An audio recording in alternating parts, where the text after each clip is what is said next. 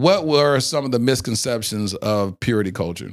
Um, there were misconceptions and abuse that were told if you 10 points to please the father and n- nine ideas to get you ready for the husband of your dreams and two questions to ask jesus to get you a husband and three answers for the two questions that will wrap up your life such that you would be ready For your husband. for your husband. When he and, come. and everything was about holding your body for a husband, Yep. which the principle behind that is biblical. But the way that it was marketed and presented and fed, there there is women from 35 to about 55, which ironically is my audience, that are now angry. Uh, yes. Not only are they angry, but they horny Yep. and they don't know how to not only deal with their actual physicality, they don't know how to have healthy conversation surrounding sex. Love is a treasure chest, but once opened, our hearts become vulnerable. I, I went back to Vegas. It was this guy. He appeared as a friend. Sure enough, it led to infidelity. Alignment can't be ignored. We talked about certain topics as far as having kids. She didn't want to have kids. Um, and that was one of the red flags. and I know you desire marriage. So I think it's best you move on with your life. What you do? Hold Lisa, what you do? I told him, okay. She didn't ask me why. I knew several other women's bodies better than I knew my own. I've, I watched their videos of them having sex, so I would try to imitate that. No discussion is off limits. Dear Future Wifey podcast brings healing. You inspire us to try God a little bit more. But through this platform, I have realized that it's possible.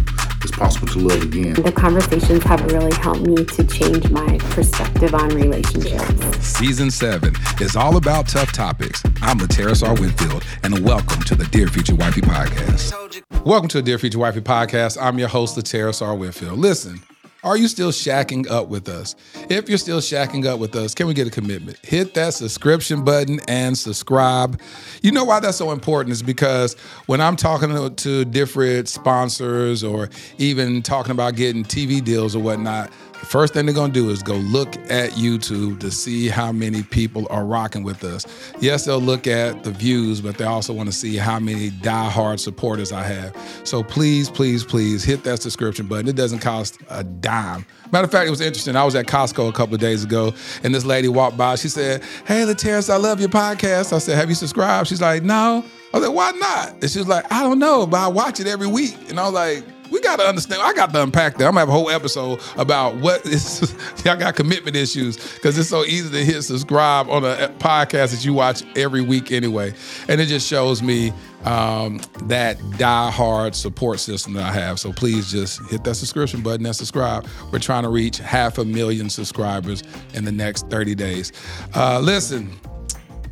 Today's episode is absolutely amazing. Um, you know what? I'm not going to give, I was about to give the context of how I met this amazing woman of God, but um, we're just to talk about it as soon as I introduce her. If you're listening to us on Apple Podcasts, make sure that you leave a review, uh, rate this uh, podcast five stars. Um, again, I thank y'all so much. I thank y'all so much to uh, all the people that sometimes I get these random cash apps or people um, send me uh, donations on YouTube. It's kind of awkward to me because it's hard for me to receive, but I've been um, silent about that. And I just want to say thank y'all so much for all you who show your support by making a monetary donation towards the podcast. I really, really appreciate that. Thank you. It hasn't gone unnoticed. It's like I said, sometimes hard for me to acknowledge it because it's hard for me to receive. But uh, God is working with me on that. So thank y'all so much. Without further ado, welcome to the Dear Future Wifey podcast. My new homie, Sefana Samples. How you doing? I'm wonderful. Thank you for having No, I'm trying me. to talk all quiet now. Now you, you, uh, you trying to talk all quiet. Rihanna, she was talking all loud a while ago. Now she's talking. About, Well, because I'm a lady. I'm a lady, so I'm I'm a talk like. lady. So I mean, lady, you gotta talk real quiet. Yes. You weren't talking And- quiet on that dem- live. and demure. No, when I met you. So listen, I met Sefana on an IG live. Yes. Uh, what was that? I was talking about what? What? What was the main topic of conversation? Well, what drew me into the conversation is that you you all were talking about um, things that I think You don't were remember. talk- you know, Basically, you you were talking. No, you were. talking. y'all were were- thinking about things that were that were about. roundabout the thing of the of the, What other thing, saying. and then when you said it, that, I was when like, I said, I and then I just- said, "There you go." exactly. Yeah. Exactly. No, but you you were talking. You had the pastor on, and y'all were talking about relationships, of course. Right. And um, you were talking about male female expectations, and and then Yeah. you start talking about. Um, oh gosh, it's on the. T- I guess I did forget a little bit. Whatever But it was good. you jumped in and you began to talk about the misnomer or the misconceptions of the purity culture. Yeah. And you just wrecked my whole live. You took over the live. Everybody, you over took the over the whole live. I just said I was just silent. I said, okay, I guess this I've lost control over this. I'm gonna let Sefana do her thing. And you and everybody kept saying, You gotta have on the podcast. You gotta have her. And I was like, I would be a fool if I didn't have you come be on the Dear Future Wifey podcast. So you can I appreciate everybody for that too. I um I really thank you all. Thank you. Thank you so much. I They, appreciate they love that. they love you. And and, and Thank after you. this I episode, love them too. everybody gonna find out who you are. Ain't that something? Yeah, because you're kind of low key. I am. Yeah, Lexi told me that she been trying to tell you to put yourself out there more. You like, nah, just I don't know. I don't know how this Uh, goes. What was that about? Like real talk, I am I know I look youthful. but I'm old school. I'm Gen X, right? Okay. And so I'm I'm real old school. I have real boundaries around my privacy, but I'm called to do this very public thing. Yeah. Um, so it's challenging sometimes learning, you know, where that boundary is for what particular opportunity and um, how to navigate between what to share and what not to share. I'm getting more comfortable. I'm not I listen, if you go on my IG and you scroll all the way back down to like 2015, I used to share my fitness journey and my parenting journey. And you can actually see, and I did that in my stories today. Like I started because I was weeping on my way here. I was. Let me tell you why. You talking on the plane or in the in the Uber? On the people's plane in the air, you were crying. weeping. Why, why I was wasn't you weep? crying, There's I difference was between weeping. crying and weeping. Tell, This is what you got to people, know. Tell the people the difference between weeping and crying. So weeping is from a depth, Mhm. and crying is um, more responsive, Mhm. right? Is more reactive. See, she already going there. Go ahead. you don't do that. No, because you know you always got to I'm be deep about teacher. something. Uh, Just go I'm ahead. a teacher, Go ahead. Go ahead, Stefano. So, um, so I began to yesterday. I put in my stories um a poll. And on the poll, it said, Who's been with me since the single school days? I used to do in 2015, I used to do a weekly Periscope. Periscope. I remember Periscope. So I never got into Periscope. Because I was Oh. never on social media like that. I wasn't either. I, was just on. Facebook. I wasn't either. That's the thing. Yeah. And you can literally see the evolution and just the different seasons and transitions. And as I was taking people back to how single school evolved into what is now successfully single academy and just and I'm reliving all these different transitions and watching my son in these you know pictures and and all of the different dynamics and components that really made up those seasons. I I was a salon owner. I was finishing my degree. I was raising my son. I had a dog. Um it was a whole lot okay? It was a lot of things. It was a lot many things and um and then there were also a lot of losts and and a lot of learning and unlearning That- that's, the, that's the that's the big part. baby that unlearning is painful Talk about it. and so i began to through my story i talked to my um family and my supporters through my DMs a lot or- Yeah. and through my stories a lot. I don't post a whole lot on my timeline. I'm strategic about what I put on there, but we connect and we kick it in my stories and in my DMs. Okay. And I'm mindful of that. Um y- you know, your gift is there are certain people called to your voice. And I learned that the people that are called to me, they hear me differently. They are people, I know who I'm called to, I know who I'm called to serve, right? So they are people that want to be delivered, want to be healed, want to be educated, want to be empowered, want to be equipped, but they are not forefront people. And so there is a grace on my life to engage with them right where they are, In the DMs. right in the DMs right in the D and in my stories. So I I I I talk to them and I kick it with them in my stories. That's deep. Yeah. I never even thought about that. Yeah, I kick it with my people in in my stories. They talk to me as if we're kicking it. I don't get a lot of engagement. I, I get decent engagement on my timeline, but you talking about going down in the DMs? Yeah. It really go, like I can show you paragraphs. I never would, but I could show you paragraphs of people unraveling their lives Yeah. and unfolding their trauma. Um, people want to be healed. People want to be better. People want to be delivered. They understand that they're stuck. And so I began to unfold the journey, how, you know, back to Periscope, and then how it transitioned into SSA, and then how that transitioned into master classes. And and and you can literally see on my timeline God healing, transforming, building my confidence, and giving me clarity. And so it resonates with people. I had no idea you had master classes and all that type of stuff, and this and and and Where the you academy. been? No, I didn't. You didn't. No, at all. That's okay. Yeah, I because even like I was talking to Lexi, I said that I could see that you're doing something like that, but I never mentioned that to her, and she was Mm-hmm. Okay. like, because she kept saying that you more behind the scenes. I so am. what I, what I took from that is that if you're behind the scenes, you really don't you don't really put yourself out there like that. No, I do. It's just strategic. I'm not loud. I, I move with intentionality. I'm not loud because I don't. I don't have a necessity to be in people's faces to be uh, like I tried the whole this is how you do the algorithm. This is how you do the content strategy and you post that nine and then you put the thing on the thing and you color you got the coordinate. You got you know all that stuff all the tricks. I did the I did the high price coaches. I did the because I knew beyond the shadow of a doubt what God has called me to do I believe what he has said about me finally Finally, finally. And I have never seen what I do, how I do it from this perspective. And so there's no blueprint. yes, There's no blueprint, Yeah. which is why I understand you, yeah, right? Yeah. And so people like you resonate with people like Yeah. me, right? Mhm. And so I had to throw all of that stuff out the window.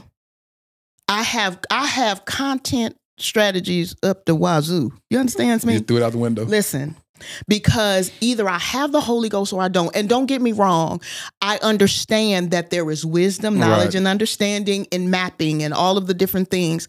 But when I really was honest, I had to repent and tell God, I'm sorry. I was trying to do this the way that everybody else does it. I'm not everybody else. And, and literally, when I surrendered, I'm not crying on this podcast. Whew. When I surrendered is when everything changed. He told me December of last year, this is the year that everything changes. Literally.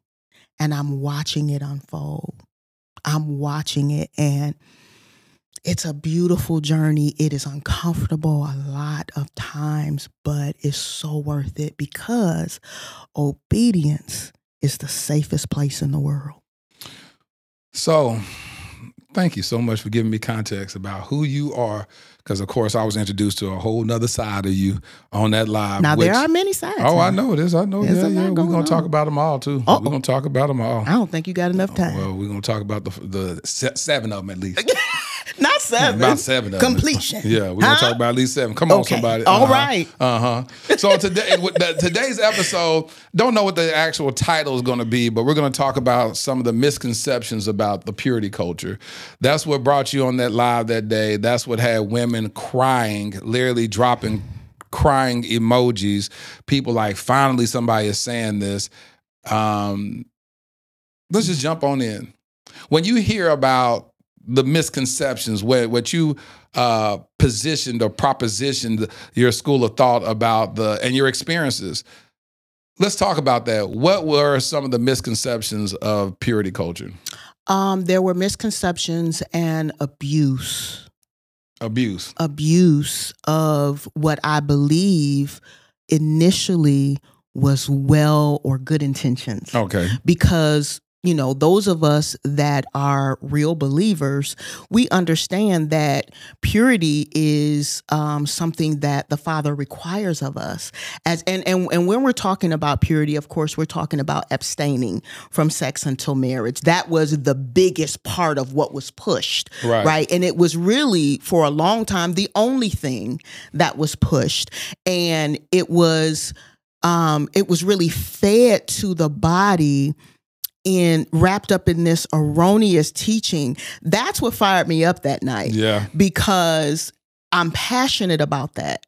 I'm passionate about the fact that there was this erroneous teaching for years that was that led to transactional teaching as opposed to relational teaching about who the father is, who we are in him, and what that means for your heart posture and how you um align yourself with what they intended to do right? So so we were talking about how you have this entire demographic of men and women but i i i hear more from women because there are men as well.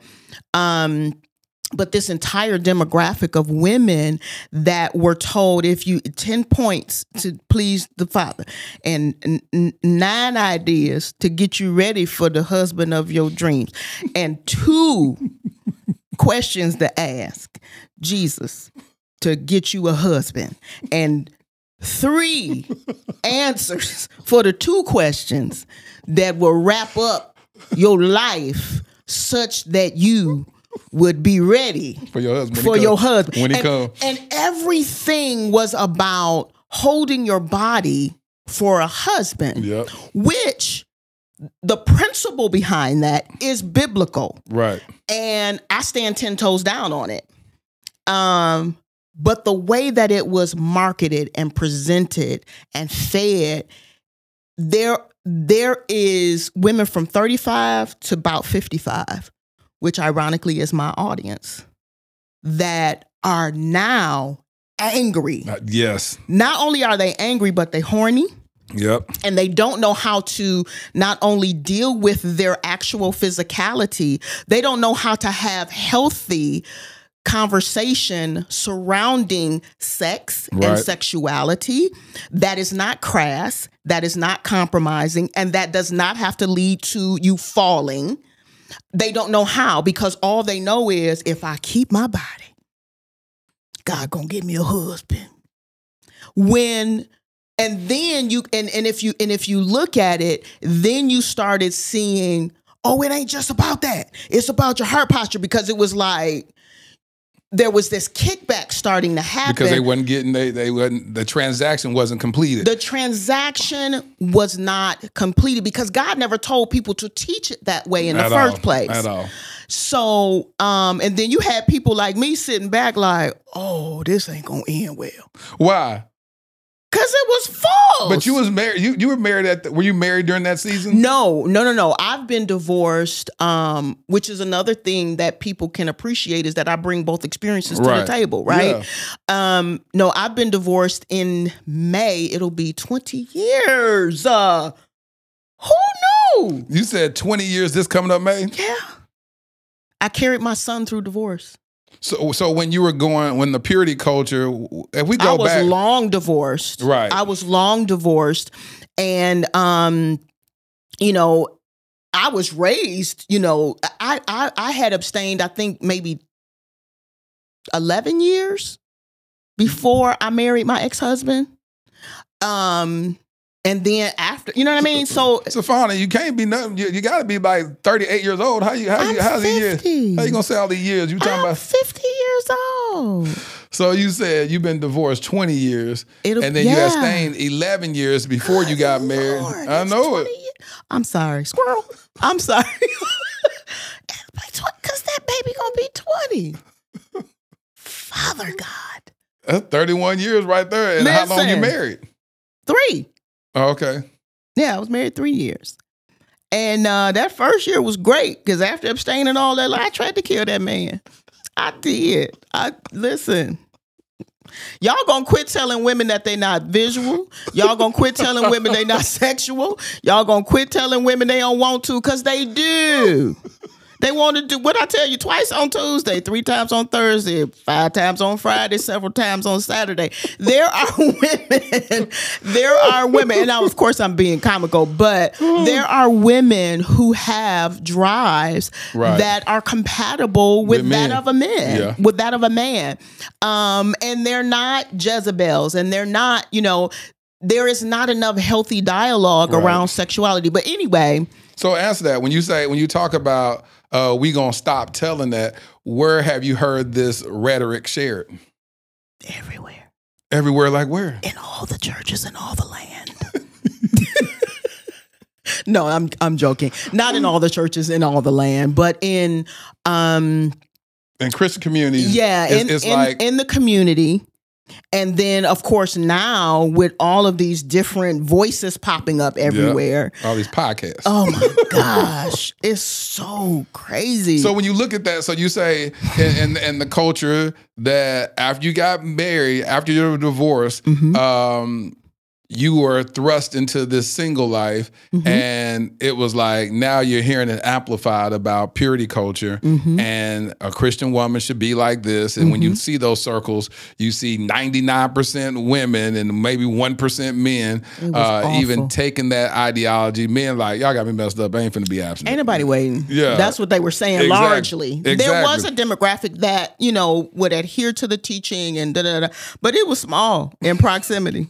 And so, so and it was okayed. right. That was the thing that really frustrated me because how are you preparing all of these women and simultaneously not preparing the men that they're supposed to be waiting for? That's the point.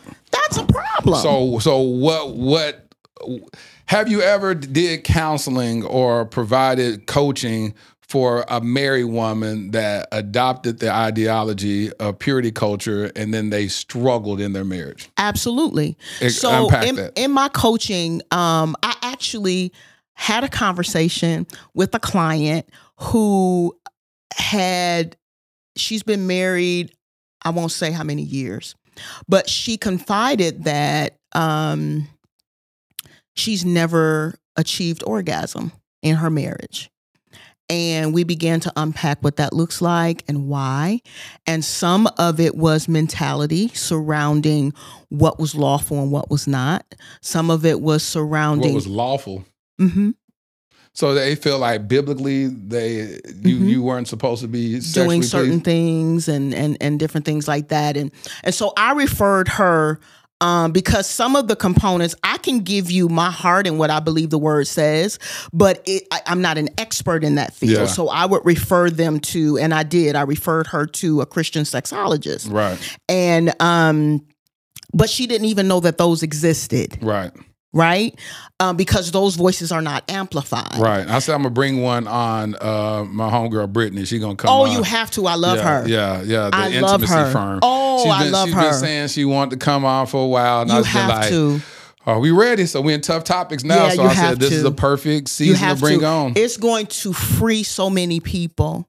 Um, which was which was the catalyst for my book because there was always this context about what not to do while you're single, but not enough information, context, strategy, foundation, principles for what to do with this entire season. Because this, contrary to popular belief, this ent- which is why you'll never hear me saying I'm in my waiting season.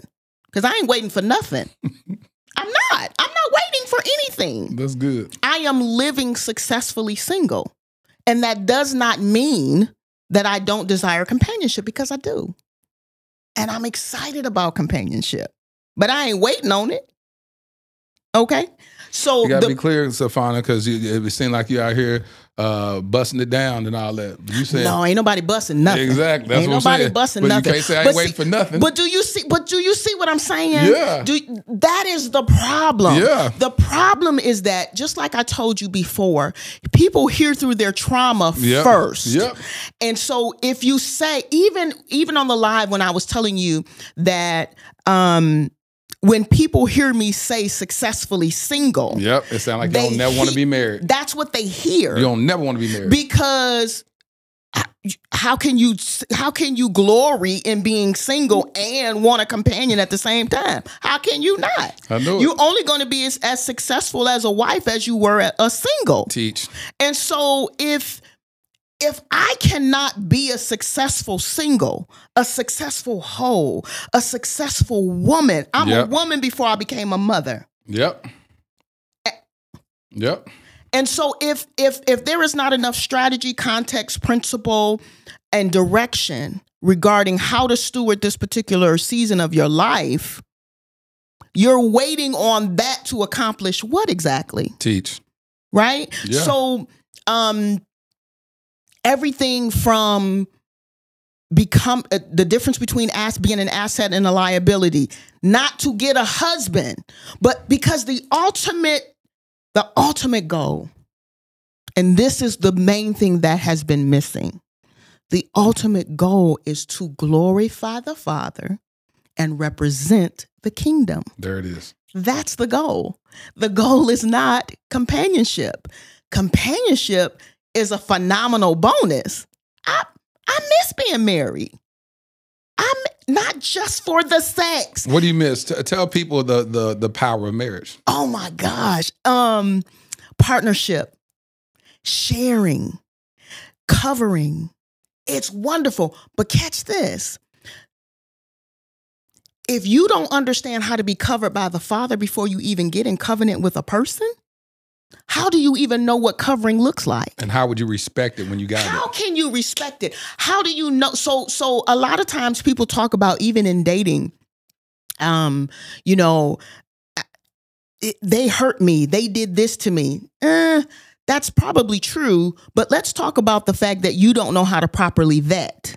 And if you don't know how to properly vet, then you're going to continue to make the, the wrong selections each and every time. Facts. And single people are inept at extracting the principles of scripture and living it out uh, in relationship to the Father so that it can sharpen your ability to vet, discern. And when you learn to discern well, you can decide well. When you can decide well, you can date well. That, those are principles.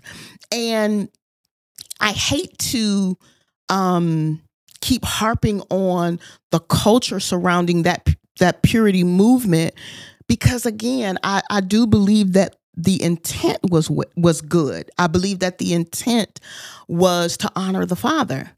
But the teachings became really toxic and they became um, singularly focused on marriage, which is why you have people saying stupid stuff like, well, you're single. How are you a relationship coach? Yes. So that's good. All right. So we're gonna go there. So um how are you able to be a relationship coach? Well, even while I'm asking this question, I feel stupid because of course I don't think that I don't think like that. It's like almost saying, How is Michael Phelps coach? Why can't Michael Phelps coach beat him swimming? Right. You know what I'm saying? Right. He- Right. Because you- you'll think like, well, if you can coach Mike, Mike, Mike, Mike uh, Michael Phelps, you should be able to outswim him. Yeah. Swim him. No, a coach. Well, I don't want to answer you. So, how are you a relationship coach and you still single? That's a great question. And I love that question actually. Um, well, because You told me to ask you. That's You- why. I ain't nobody told you that. I mean, that's what happened just now. You led me into it. I, well, there you go. Um, so one, I have the wisdom to do it. I have the certification to do it, and I have the experience to do it, and I'm actually living it. Let me ask you a question. If you had a choice between choosing a coach that has been married for 20 years versus a coach that's been single for 20 years, who is current, who is actually going through and understand what you're going through, doing it successfully, happy, whole, and healed versus someone and this is not a competition between right. single coaches and married coaches. Don't do that because i know how y'all do. Yep. this ain't about that.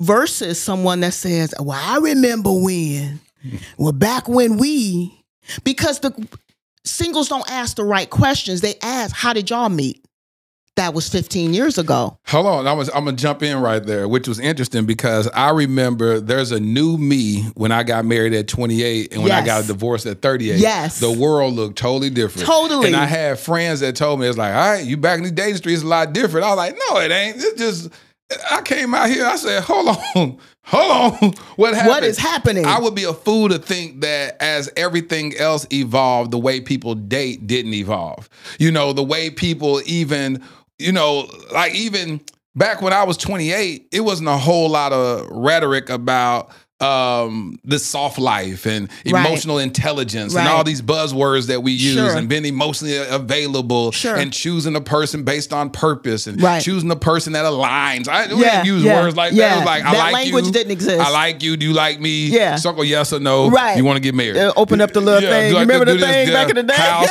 car, apartment. Right. You know. yeah how old are you you know It was it was simple as that. It was Sure, simple as this. sure. And then and then now as I'm in these dating streets, I'm 45. Mm-hmm. Now the way I even view marriage, especially having been married before, is a different perspective Completely than someone who has never been married before. Completely based different. upon my experience. Yes. And so to the to answer your question, the rhetorical question that you asked about would I rather choose somebody that's single that's a coach and somebody that's married, I, I would I would choose based on the season that I'm in. Mm-hmm. And so if I'm a season of singleness, and I feel like I have some deficiencies, or I feel like I have this longingness in my heart that I feel like isn't being fulfilled. Well, I want to find somebody that's in that same season with Mm-hmm. me that is maximizing their single season. And then when I get married, I say, hey, y'all been married for 20 years. How do we get from day one to 20 years? And so coaches are best, and you'll find people that are, thank you, Holy Spirit. You hit it. You'll find coaches that, uh, especially, I, I like watching boxing a lot. I've been, I, I go on YouTube and just watch a lot of boxing. Mm-hmm. And I was watching, um,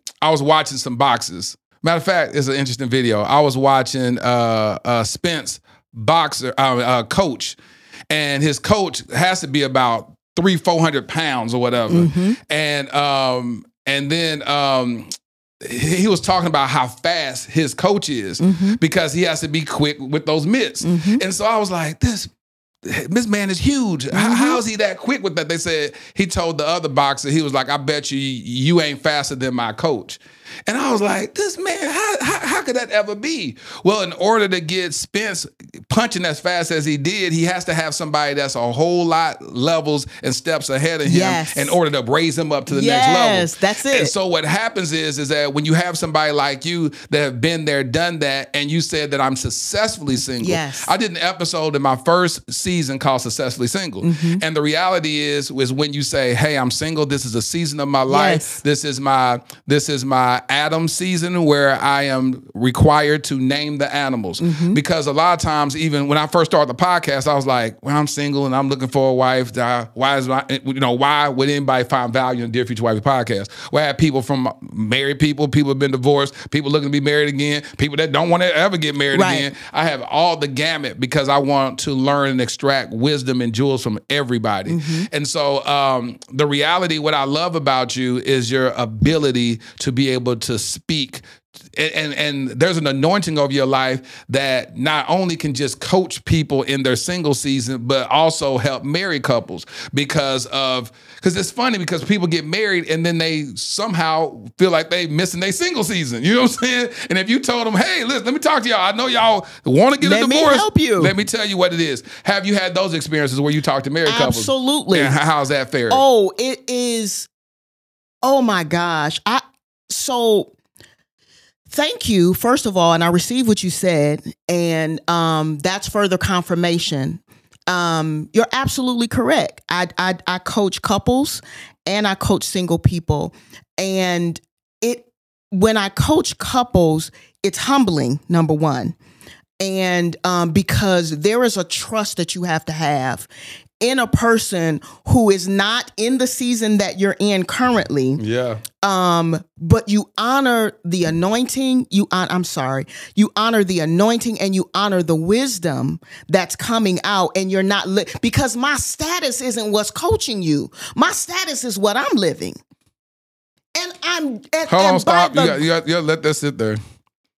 You said your status ain't what? my status is not what's coaching you That's what you live in. that's what i'm living What is coaching them? what's coaching them is the gift of God, the anointing of God, and the wisdom of God. The calling of God to speak into the lives of people. What people don't understand is that there is a relationship revival happening right before our eyes. Teach. And if you miss it, you're going to find yourself on the wrong side of it. You're going to find yourself in drought because not, o- and it's not about romantic relationships. My coaching model is about your relationship with the Father, your relationship with yourself, and your relationship with others. And it has to go in that order. Anytime you try to, because you're so lonely, and loneliness is real Yep. and it's valid and it impacts everybody, myself included. But what I know, I have a revelation that loneliness is a thief of time and focus. And if I understand that, I can deal with the reality of when it comes, not if it comes, but when it comes to challenge where I am, why I am, and how I'm supposed to be, then I know how to interact with it healthily with the grace of God, with the anointing of God, and I can come out victorious every single time because there is a strategy in the anointing and it doesn't happen haphazardly. And if you are so caught up on my status, what you gonna do is you gonna miss your opportunity to be set free, to be unstuck, and to allow the grace of God that has allowed me to be victorious to show you how you can be too. And if you're married and you understand that the gift of God doesn't have a status, the gifts of God don't have a status, but they have strategy and they have fruit. And the Bible says there's a fruit that remains. The seed is the word of God. The objective is to glorify the Father and represent the kingdom. That's not about my status. But because this is my current status, let me show you how you can do it in that same grace, in that same anointing, in that same power. You can produce fruit over and over and over again. You can represent the Father on your job. You can represent the Father in the airport. You can represent the Father in your kid's school. You don't have to be a frustrated single parent. You don't have to be. You don't have to be. You know, I see, see, you don't went there. I'm just sitting back listening. You don't went there now. See that that that little soft spoken. I'm just here. Don't do that. No, no, you don't, went Don't there do that. now. Oh, y'all went there. oh, Don't do y'all that. do that. See, I, I, I see when, when that when that when that spirit fall on you, it just it just comes out. I get tired of people being bound. I remember bondage. Tell me what that felt like to you. It felt like hell on earth. I remember sitting up crying day in and day out about when my season was changing. And because I was so fo- listen, depression is attached to being overly focused on the future, there it is. right? There it is. And if you're overly focused on where you're not yet, or if and it's also attached to regret about what you didn't do, what you could have done, what you should have done. And if you are attached to any one of those places, how can you maximize where you are? Teach. So time is continuing to spin, time is continuing to move, and everything that God has for you right up and through here, you're missing it because you either focus there or there, which is why I wrote what I wrote and I coach how I coach because the anointing of God doesn't have a status. Hold on, I want to go back. I want to go back to where when did that moment become so frustrating to you? When did where were you at? How old were you?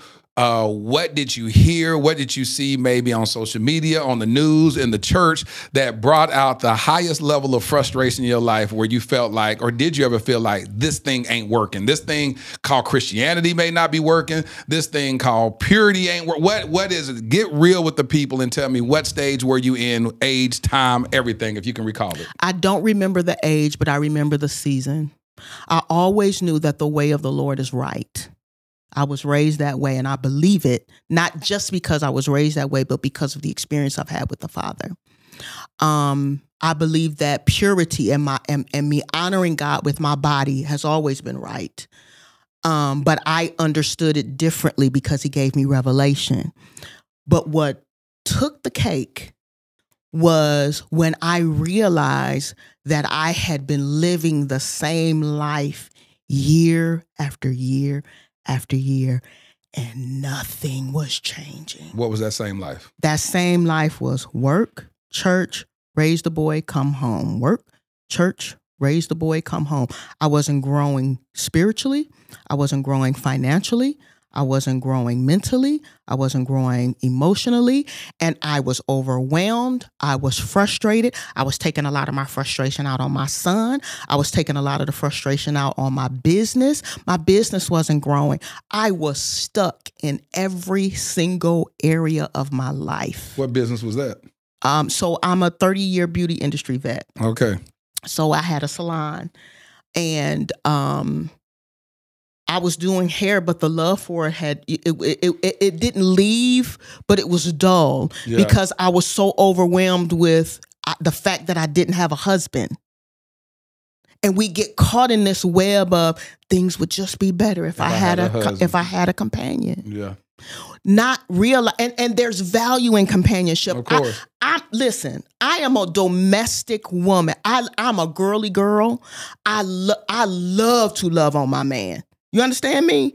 If any man that's ever been understands me, Y'all any listening? Y'all listen out there? any man that has been in actual exclusive relationship with me, they will tell you that that was the safest they ever felt. They will tell you that I love them well. They will tell you that um, they were prioritized, and they will tell you that she she is who she posts to be. Yeah. Right? Yeah. I'm not gonna give you a facade. I don't have time like that. First of all, who got time to be two people? I- that's exhausting to think about. Who got time to be two Who people? got time to be two people? But so then you'll have people say, "Well, if well if you was all that, why didn't it work?" Ju- listen, that's like saying a nice guy has to be your guy, or a good woman has to be your woman. Yeah. No, Yeah. you can have a good relationship and pull. Listen. So anyway, getting back to your thing. No, I would just I would just sit on that because that's what a lot of times people say. I had another person on the podcast and she does femininity coaching and all that, and they like, well, if you were so good, you'll be you'll you'll be married. If you if if what you teach works, you would have exactly what they they're believing that you're saying that they can have, but you're never promising a husband. You're, Not- you're I'm ahead. promising. I'm not promising. I'm living successfully single, and I want to share the strategy on how you can do that Right. too. I could have been married three three times since my divorce. I don't have a the man. I text my best friend. I could show you the text. The only black man that was in first class on my flight here was trying to talk to me.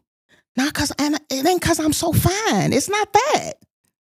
But I can I can tell you why he was trying you, see, you can tell. You can tell. Book a session.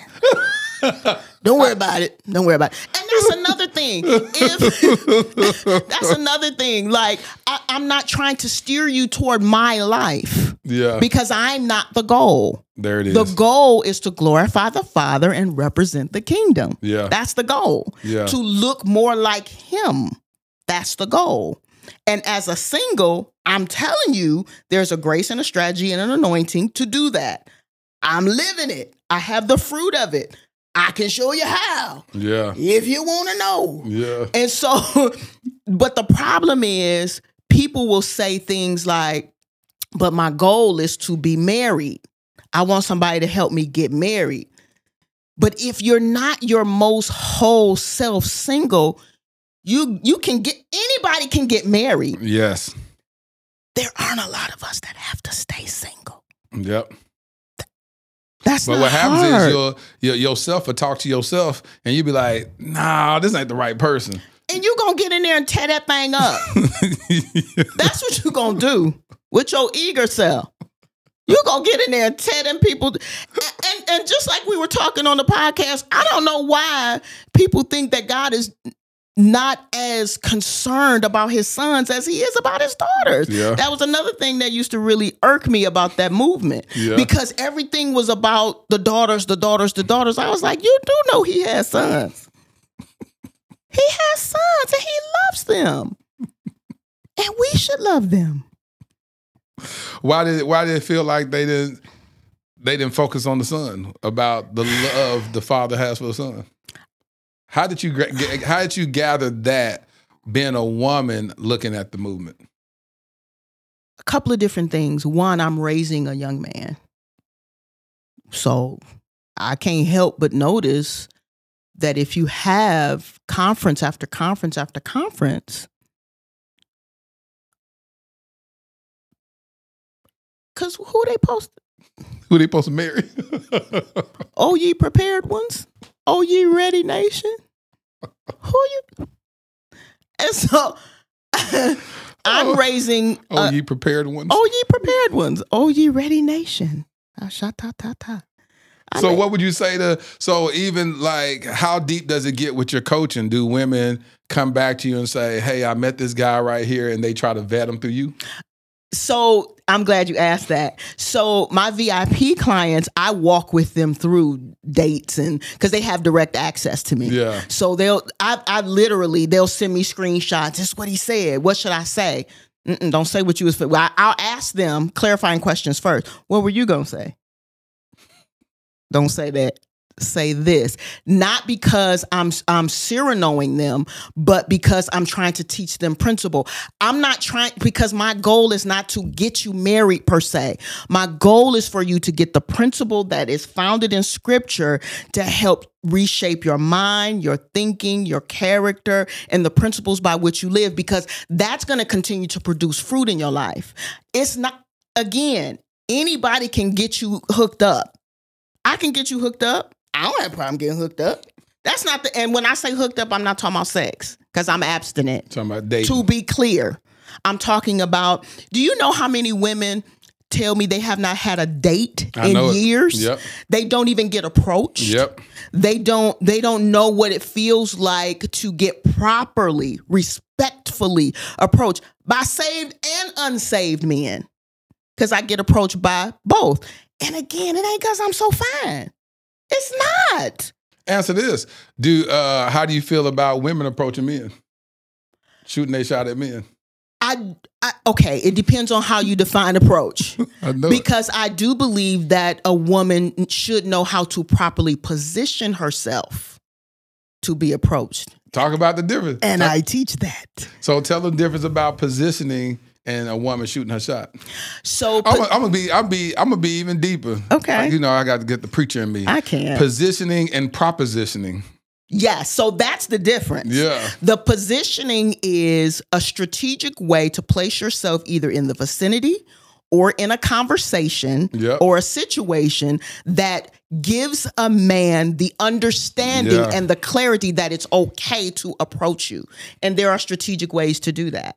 And you don't have to be overly sexual. You don't have to have your girls out. Yep. You don't have to have everything skin tight.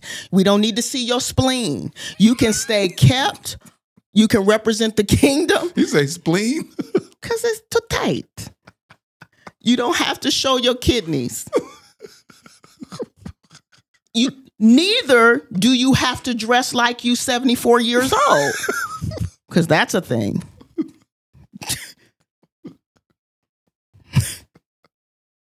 Cuz you can keep it cute and kingdom. Huh? Cute and Kingdom. Huh? The new line by, by Cute and kingdom. Ah, ta, ta. I like that.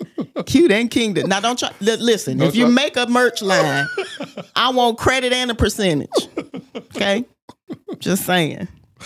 Oh God! I And come so- up with ideas a lot. Yeah, me too. So that's why I be sitting there. That's why I said I didn't know I'ma you had. stop a, I, that's why. I, I, I didn't know you had a course. Yeah, I- I did not do- know that. I do. Um, I do VIP coaching, and then SSA Successfully Single Academy is my membership. That's going to be opening um, its doors, reopening its doors, really, really soon. And then um, there's also like the master classes and stuff like that. So Well, cool. We gotta do an affiliate link so I can put it in, in, in the thing and promote you. for sure, I Um, appreciate that. The um, people are gonna wonder this because I am too. Okay. What happened in your past marriage? Oh, I ain't had no business marrying him. That's real simple and short and sweet. Mm-mm. Ain't no I, listen. First of all, that ain't, it's not deep. See, that's the problem. Y'all be wanting to be deep and dramatic. What happened? I ain't had no business marrying that man. Then a monkey can preach. You understand me? I. Mm-mm. And the Holy Ghost told me. But let me tell you why I married him. let me tell you why. Let me tell you why. Because it, it was safe What was we were about it? childhood sweethearts. Okay. And um whew, He said I had no business. I had no business marrying that man. I knew it too. How old were you when you got married? Oh, 28. And it was three years. Yeah. I got married at 28. First year was great. It was sex every day. All day. you said you hurt that man. I tried to kill him. I did. So fine, how See, you trying this to kill is why you gotta have healthy dialogue. you been and wounded the man, break the man back. You know what I'm saying? Bruise him all up. Just manhandling was, him. was, was he like, girl, go on, I'm, I'm tired. He was he was treating you like the quit. Wait, just, uh, hold on. What you mean? Been waiting on this. What are you talking about? 11 years. What do you mean? Wait for what? What's wrong with you? Ain't you a man? You know, did you go to attacking they man? Yeah, you're- they- there you all, yeah, you all unhealthy and toxic. Talk about what you got. To, what you what you mean? That's so goofy. I've been through it. What you said, attack his manhood? Just wrong all the way around. The whole union, the conversations, just all of it oh, wrong. It was just so Oh, off. so I guess he never complained. He never complained that He his didn't wife have wasn't a giving him problem. You understand me? That was not the issue. You understand me? Okay, that wasn't it. So did y'all get a divorce on irreconcilable differences? The- Um. uh, So this is one thing I will never do. I will never uncover anybody that I've ever loved. Good, I will never do that.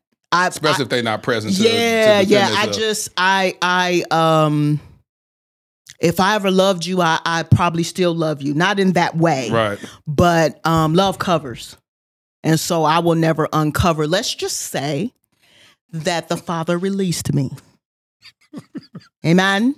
Amen. Amen. And amen. and again. amen again.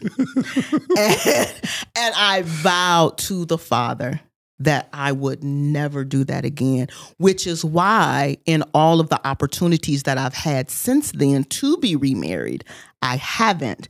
Not because I couldn't, but because I meant what I said to the Father. and you want the father to co-sign on this. Yes. thing this time around. Now I have been I did accept one proposal. Um this was several years after my divorce. Um I hadn't been as marrying him either, which is why I called it off. But the, so the, so each each proposal was in a different season and each relationship produced something different. And so that first proposal was somebody want me again. Right? So that's why it's important. People think that because they wait that they're healing, that they're be, you don't know how healed you are until, Until you you're in in a a- relationship, relationship. and allow somebody the opportunity and the proximity to actually trigger you The opportunity and the proximity. and the proximity and the because that's what vulnerability provides Yes. it provides proximity Yep. and if if you can't tell me what you're doing what process you've been involved in to help facilitate your healing most of the time you're just waiting and you just passing time and you call it healing um and so that's what the first that's the only proposal i accepted but um several several reasons caused me to call that off um But the main and I learned something. Every major relationship that I've been in since then, I've I've been the, the Lord has shown me how to extract principles from experiences. Yes. That is the most liberating thing Yes. because you're able to healthily detach from a situation.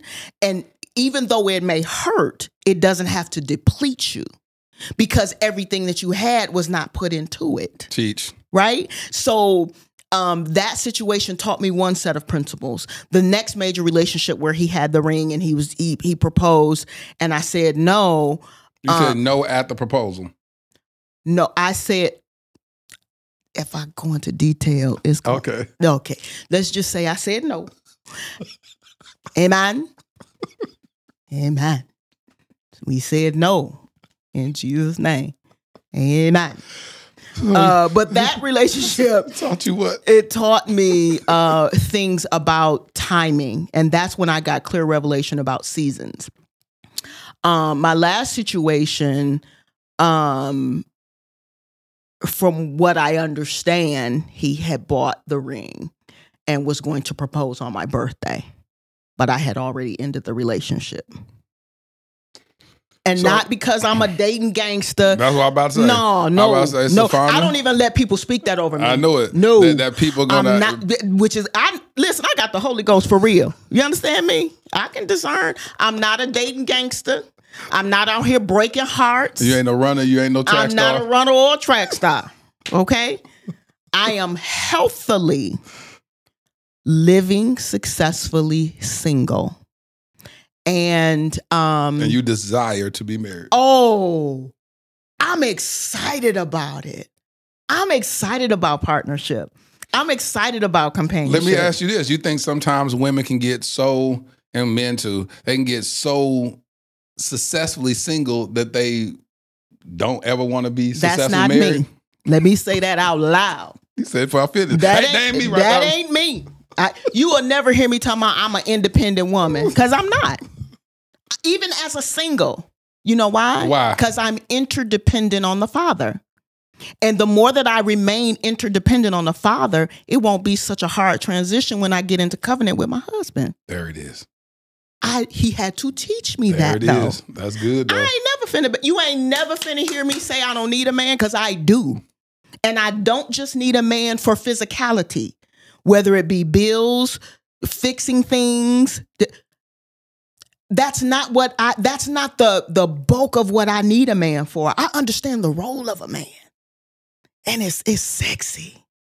A What real man? Go ahead, unpack that. What's the role? What's the role of a man? Ah. Ooh, first of all, it's leadership. And when a man can, when he has the fruit of leadership successfully over his whole life, do you know, do you know how attractive that is? Even if he is a man that's not available to you, even if he's not, even if he's a man that um is not compatible for you to watch a man lead his life well baby that's encouraging. It's sexy. It's honorable. I love to see it.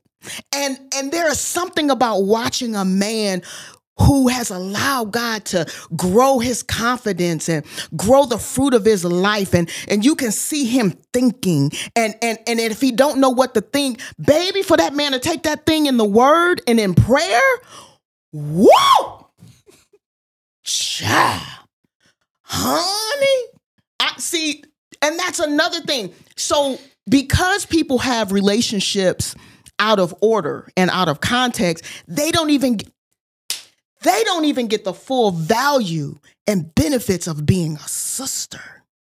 Do you not know that there is a benefit to being a sister? To have a real brother brother you? Baby, I got a I got a I listen, I got brothers I can call that will counsel me, that will correct me. Sefana, you off. You was wrong.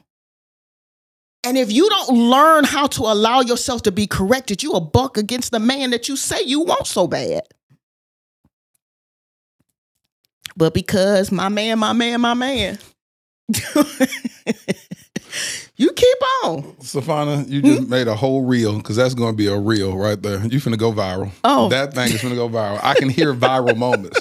You know, if you wasn't a hairstylist, your wig would fall off by That now. ain't right. But uh, your wig would fall off. I just, yeah. I, and so that's the problem because people have this singular mindset of I just want a husband when they don't understand that the father is trying to get you whole relationally. Period. Yeah. I want I want people to find out who you to understand your background. Because this right here just shocked me like crazy when we was on that live. Everybody was like, what in the world? If I don't look like what I've been through as a person, Come on. so you, this powerful woman of God, um, author, uh huh, uh, coach, Uh-huh. relationships, all things Yes. God. uh huh. Uh-huh. But you haven't always been like this. I was a whole thug. You was a whole thug. A people, whole pe- thug. People ain't gonna believe what what they mean. You said a thug. I what kind of uh, I- so you say thug? Was it that you was fighting people at school or something type of thug or Uh, what? not really. I never picked a fight in my life, but I knew how to defend myself, and I used to beat people out their shoes in high school. But it was in defense. In my defense, it was in defense. You was beating them out their shoes. I was. It, it's a whole But layer. when, but when you say thug, you ain't talking about that part. You ain't talking about that. What are you talking about, Sefana?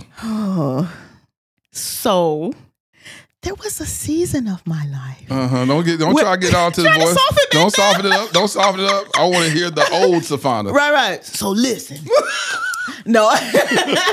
um, there was a season in my life. So I come from a family split down the middle. And to one extreme side of my family, there are judges and psychologists and engineers. And to the extreme opposite of that family, The I people mean that the judges, the people that go see the judges, Listen, the people that need the lawyers. I want you to understand. Huh? Whole drug kingpins. I mean, uncle and cousins and brother grew up in this organization back in the day. So I learned, I learned and watched people, you know, manufacture, well, not manufacture, but process Mhm, drugs and and sell drugs. Yeah, you know, the Pyrex dish is real. And you, you add the baking soda and stuff. You know what I'm saying? You got to know how to do it, right? And I'm talking about I would see pounds, bags of weed and um and eventually I began to sell drugs. Mhm. And um eventually I began to smoke weed and became addicted to weed. That was my drug of choice. And later on down the line, I went around- into the bank. You was around what age uh, down the line? I was 20. I was 20. And You walked into a um, bank and what happened? well, I asked them to let me hold a little something. How'd you ask them? Kind of had a firearm and a disguise on, and And you said, "Hey, Hey. hey, listen, I, I over there, y'all giving so out, kind. they're giving loans out over there. That's not what I'm here for. I'm not here for that. I want you to give me some money. something. I you to give me some money, and I'm not bringing it back. oh gosh and I, and of course we're making light of it but Mm. it, it it really impacted the lives of those that were at work that day um i lamented for years over that ain't that a churchy word you can tell i was born and raised in the Talking church about, I lamented. i lamented not i cried Yeah, but i, cried, lamented and I was weeping. I wept. You cried. It all right? gnashed of teeth. It was just, um, but I did. I lamented over that for But you didn't shoot nobody. No, but I had a gun. Mm-hmm. So um I got caught. Um it tickles people when I tell them how I got caught. So I got away. Don't do that, Latier. See I'm how trying you, to it be your own I'm people. trying to create. I'm trying to create a safe space for you. No, you ain't. Because you trying. tickled. How Because- you safe and tickled? Because you over here, this you just got finished preaching to the whole whole congregation, and now you're talking about you over here uh, holding people at gunpoint. Well, that was that was back that was back then. I knew it. actually never pointed the gun at anybody. What you do? And that was in the the court notes. Like I I just showed them the butt of the gun. Cause I, I never had any intention of not only n- pointing it, but shooting it. using it. Yeah. Right? I've never shot a gun in my life. So here you are going in there with I just knew I needed one to make them know that I meant what I see. let me hold a little something. as if I felt like if I showed them.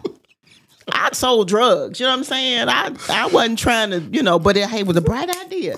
And because I was I was never a punk, that was the thing. I've never been a punk. And and and ironically, growing up, you know, in the Christian community, you know, the Sefana is a street girl kind of thing. Um, I never forget my spiritual mother told me um, when she was raising and training me in the things of God. She said, "You different." She said, and they gonna try to change your different.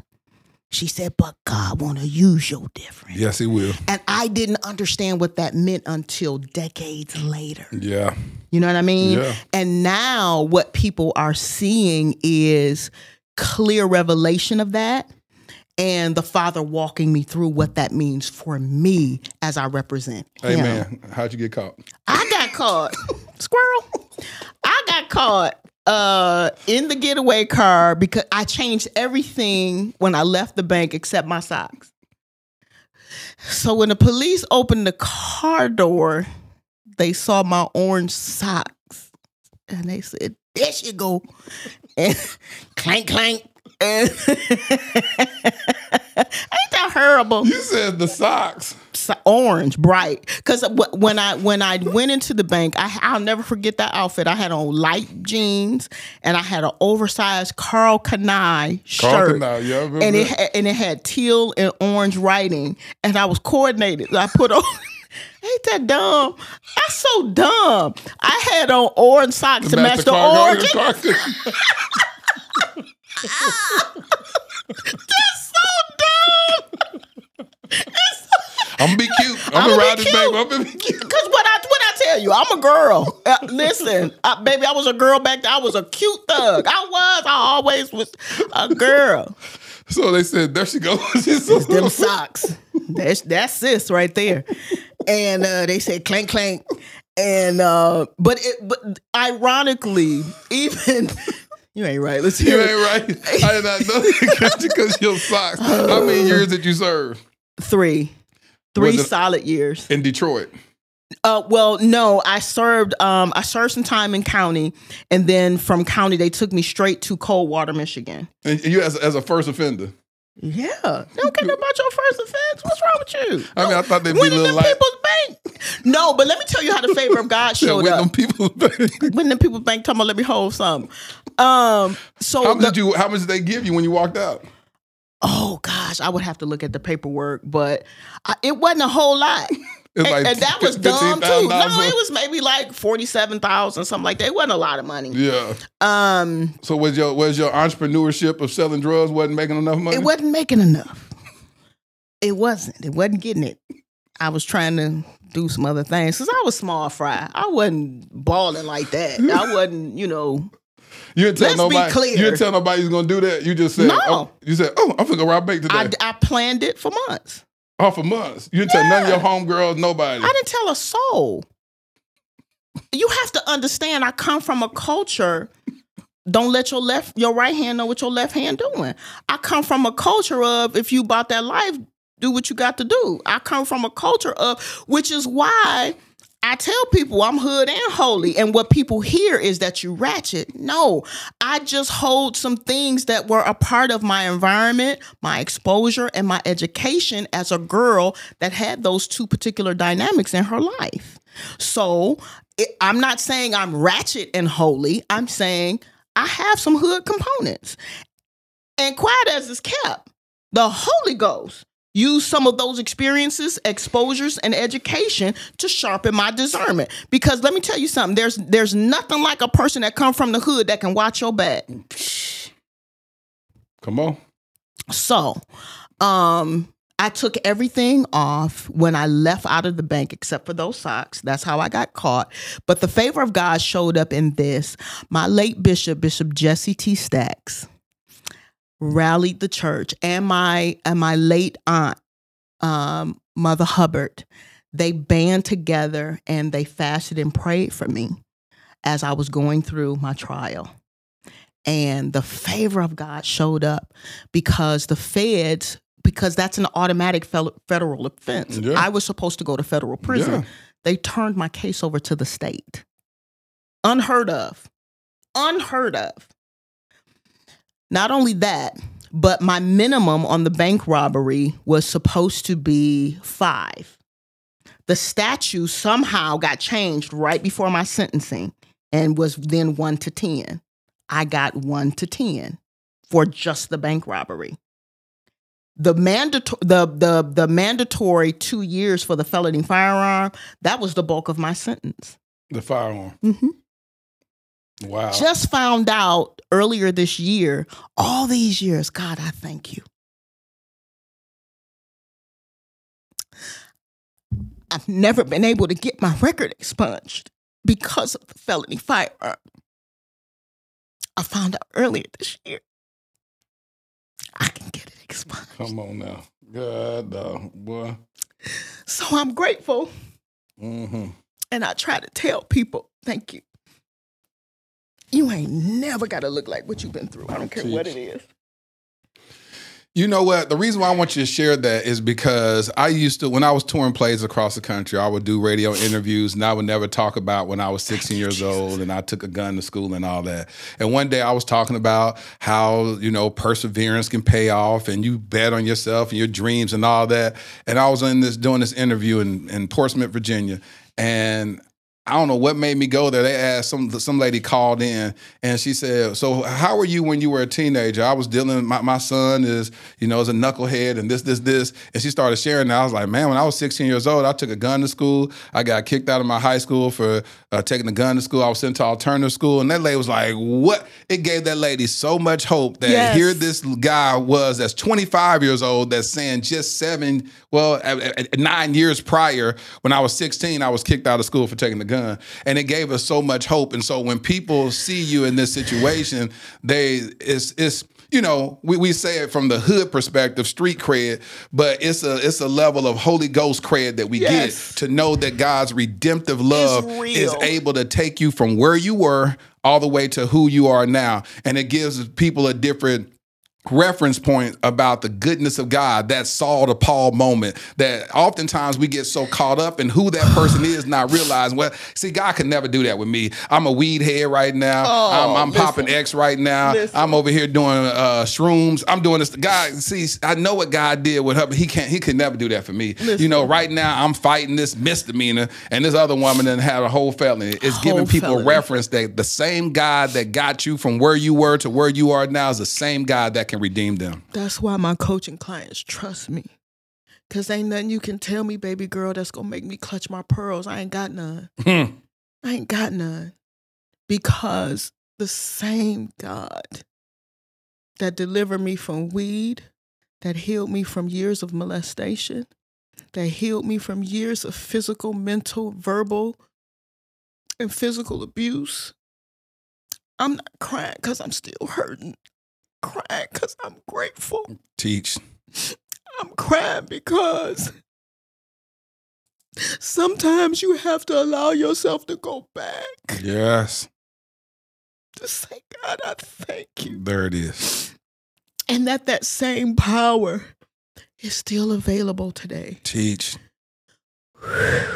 Everything that God delivered me from. Do you not know that when you get delivered, hallelujah, there is an authority that steps in its place. No say yadabasa. Hallelujah. That when God gives you victory over a thing, He gives you authority. You you become aware of the authority that's available to you in Him. And you walk in a different light. You walk in a different power. You can command that thing to loose people. That's why it's important to abstain because there are people that are dealing with the aftermath and the trauma of sexual abuse and and their promiscuity isn't even their fault. There are people that are dealing with lust that was projected on them. There are people that are dealing with promiscuity and they don't even understand where it came from. That that door was open through an, an experience that they had and when you allow god to walk you through that thing and he delivers and then heals you you can speak to it and it has to move in the lives of the people that you called to serve and partner with. I will never be a traditional coach. And I'm grateful to God for the assignment. I ran for a long time. But it's too many people that want to be healed. It's too many people that want to be whole. It's too many women that are angry with God, and God is not the one that broke their heart. God is not the one that told them people to teach you those things. God is not the one that told them to teach you a transactional relationship with Him.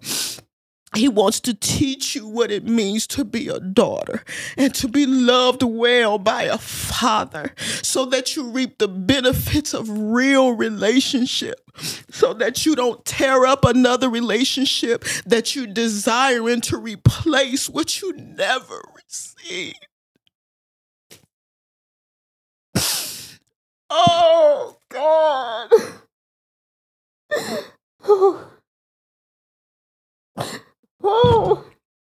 Heavenly, Heavenly Father, we come to you today, thanking you for this opportunity to go lay before your feet. God, I don't know where these people may be listening to this podcast, this episode, but God, I ask that you just break their hearts wide open, God, and step inside. And God, as you step into their heart, God, I ask that you begin to kick out all the pain, all the frustration, all the mismanagement, all the people who have failed them, all the people who have wronged them, all the people who have uh, molested them or sexually assaulted them. God, I, I ask that you excavate all the pain, all the mismanagement of their hearts, God. And God, I ask that you step in and fill it up with you, fill it up with love, fill it up with peace, fill it up with grace, fill it up with forgiveness. Lord, fill it up with reconciliation, fill it up with redemption, God. Lord, I ask right now in the name of Jesus that they begin to walk in the power and the authority that you've called them to walk through and walk in, God. God, I thank you for the for the journey that they've been through. I thank them for the tests that they've been through, God, because now they have the power, the authority over that thing to be able to tread and trample over serpents. God, we thank you. We glorify you. God, we, we thank you for the, the pain that we've been through because the pain produced purpose. Lord, we thank you for all that you've done in their lives. Let them begin to walk victoriously, Lord. And, and those that don't have a relationship with you, God, I ask right now in the name of Jesus for, for them to build a relationship with you, that they slide in our DMs and begin to ask, What must I do to be saved? God, we thank you. You're, you're a redeeming God. Yes. You're a merciful God. God, you're a God of restoration God. You're a God of reconciliation, God. And the first people that you want to reconcile is us to you, God. Yes. So let us reconcile our relationship with you, God. Lord, I thank you for Sefana. Sefana, I want you to look towards that camera and, and, and speak whatever God has for you to speak. I want you to know that you're not alone. That's the first thing you have to know. You're not alone. And there is nothing too deep, there is nothing too low that you've experienced that you've gone through, that you have conflicted on others, that is unredeemable. You are redeemable.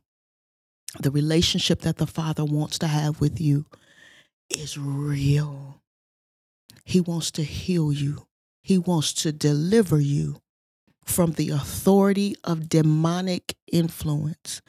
He wants to set you free so that you can glorify the Father and represent the kingdom. And Father, I just thank you for Laterras. I thank you, Father, for this opportunity and this platform. I pray right now in the name of Jesus that not only will you continue to set free, but Father, that you would continue to lead him and guide him to the thing that will satisfy his heart, his life, and his purpose in the name of Jesus. And Father, I thank you. Hallelujah. I thank you. Bless your name, God. I thank you for all that it will produce. I thank you for the fruit that will remain. In Jesus' name, amen. this is why I brought you, Sefana. I brought you on the podcast because I know you carry God with you. You carry the anointing, the authority of the Holy Spirit.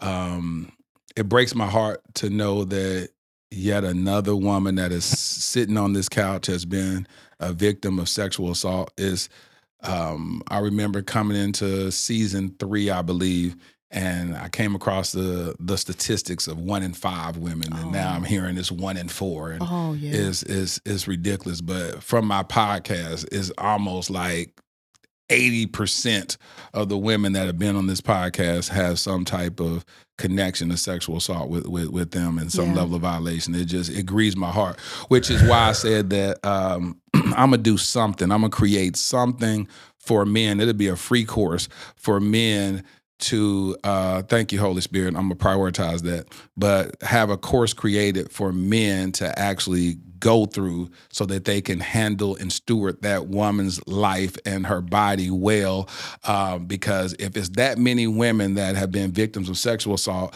they are dating men and men can subconsciously trigger these women Absolutely. by just being a little bit too aggressive sexually and he like dang i just grabbed your leg i Right, just dang and she right. like i don't know you like that He's like well dang you tripping you got Sure, issues dang you sure. crazy Insensitivity. yeah very Or just insensitive. ignorance. yes straight ignorance producing insensitivity Right. because he just don't know he like dang she tripping know. and then she don't don't call him no more and he like dang she that girl got problems you know what i'm saying yeah. Yeah, she does. yeah she does and and it's our job to make sure that we handle that well Mm-hmm. and so even when i look back in my younger years i was like how many women have i probably dated and had no idea that they were victims of sexual assault. Mm-hmm. And men, too. and men. And, i've talked to a lot of men. yes. that's a whole nother issue. Yes. that's just a whole and nother the issue. women that can't be so self-centered that they disregard the possibility yep. of that being the part of somebody's story.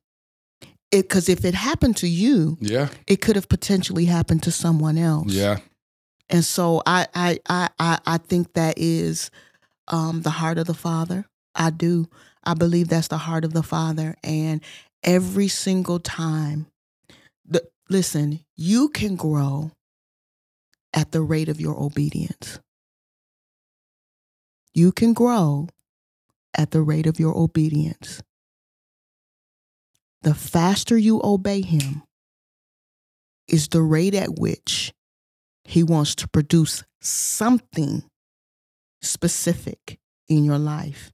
It may not be the full manifestation of the thing, but there's something that He wants to at least set in motion as a result of your obedience to Him.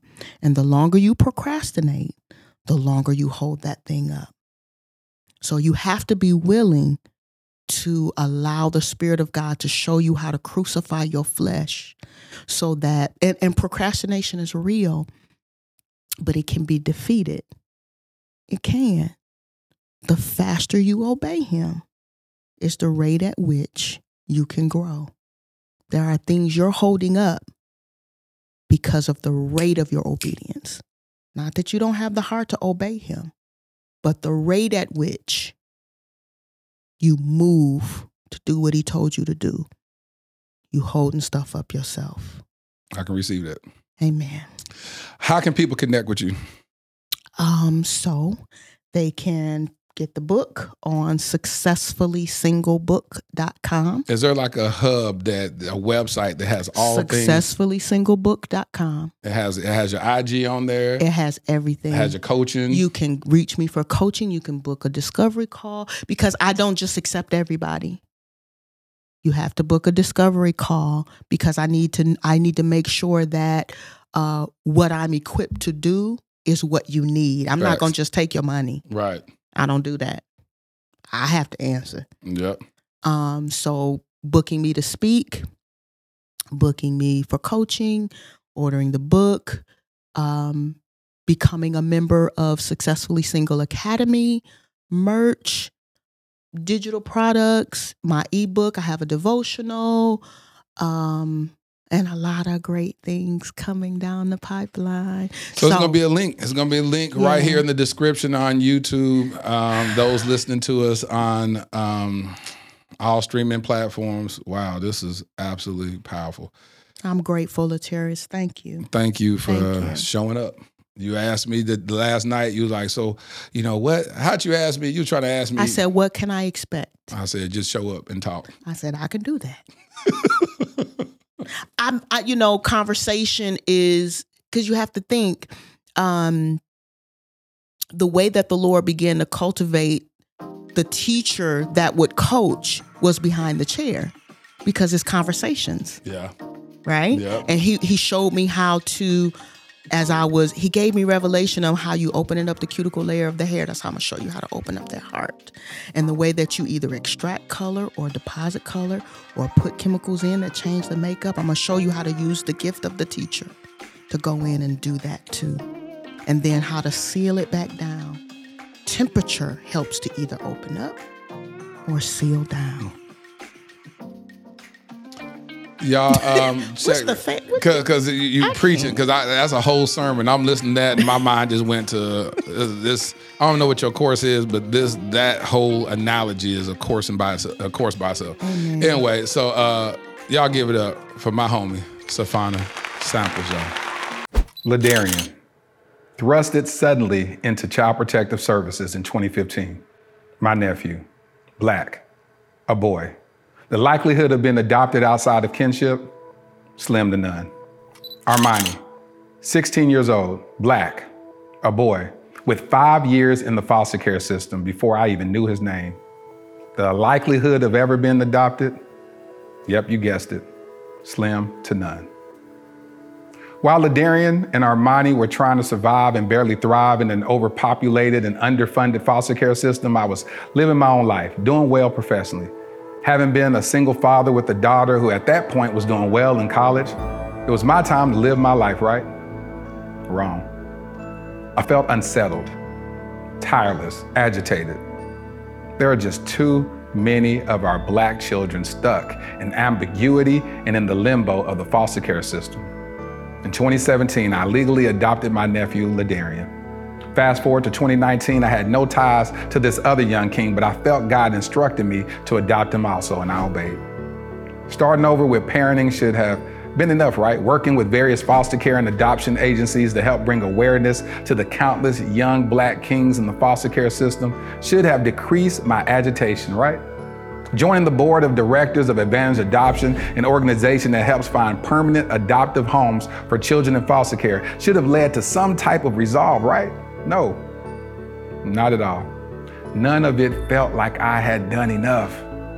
I now realize that every one of those experiences was laying the fundamental foundation for my life's mission Kingdom Royale. Kingdom Royale will be a luxury, state of the art home for foster boys. Our first location will be in the Dallas Fort Worth Metroplex. We will utilize the whole person approach that instills identity, empowers them to advocate for themselves, and enlightens them regarding new perspectives and limitless options that they thought were impossible. Though the young kings will attend the local public schools that are in proximity to Kingdom Royale, our at home curriculum will broaden their worldview through participating in the arts, attending various cultural events, learning about and engaging in multifaceted discussions about current events and even relevant historical context, introducing them to gardening and landscaping and even caring for our animals on our farm and on site stables. We just launched our startup capital campaign with the goal of raising $2.8 million. Now, why $2.8 million? Well, in 2017, I created a web series in which I performed random acts of kindness for targeting the homeless community. One of the most notable successes was that one of the videos went viral, garnering 28 million views. However, one of my biggest regrets is that I didn't raise a single dollar to help in implementing a more sustainable plan for the homeless community. So, throughout the years, with much remorse, I reflected on not maximizing that moment. I knew if at that time just 10% of the viewers donated $1, we would have raised at least $2.8 million that could have really established long term support for the homeless community, or at least started a long term initiative to do so. This is my do over. This is our new beginning. Together, we can attack this at the root by specifically helping our homeless black boys who are already disproportionately represented in the American foster care system.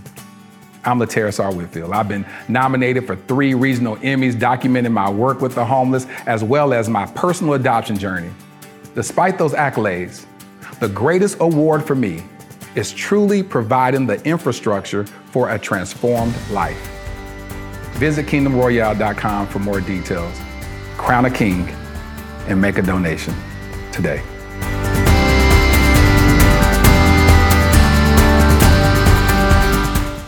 You know, some episodes are just extremely special.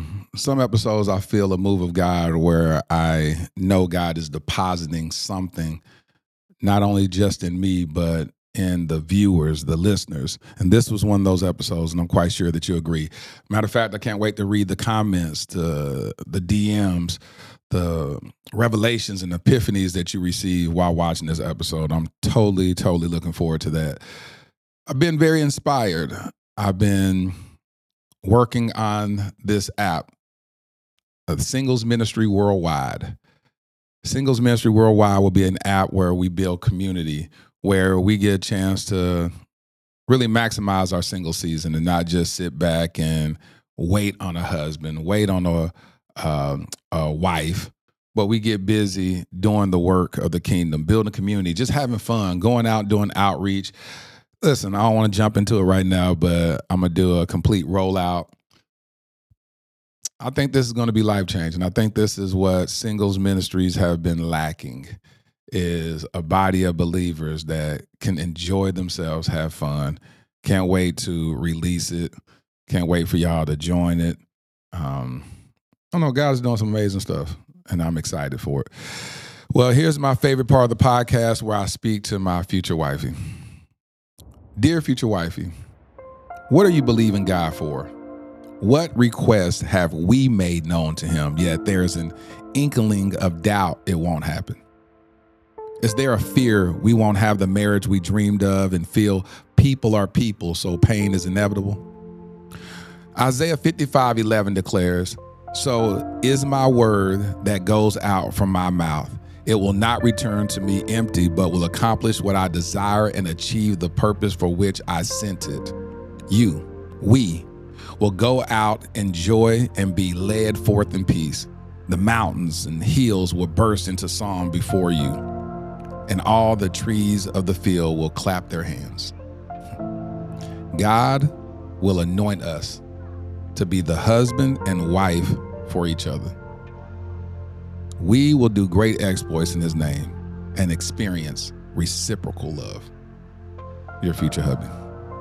I hope you enjoyed this episode of the Dear Future Wifey podcast. Remember, be lit, live intentionally and transparently, and don't stop loving. Make sure to subscribe to our Dear Future Wifey YouTube channel. We're available on Apple Podcasts, Google Podcasts, Spotify, and Stitcher. We welcome your support. Simply share our podcast with your friends and family.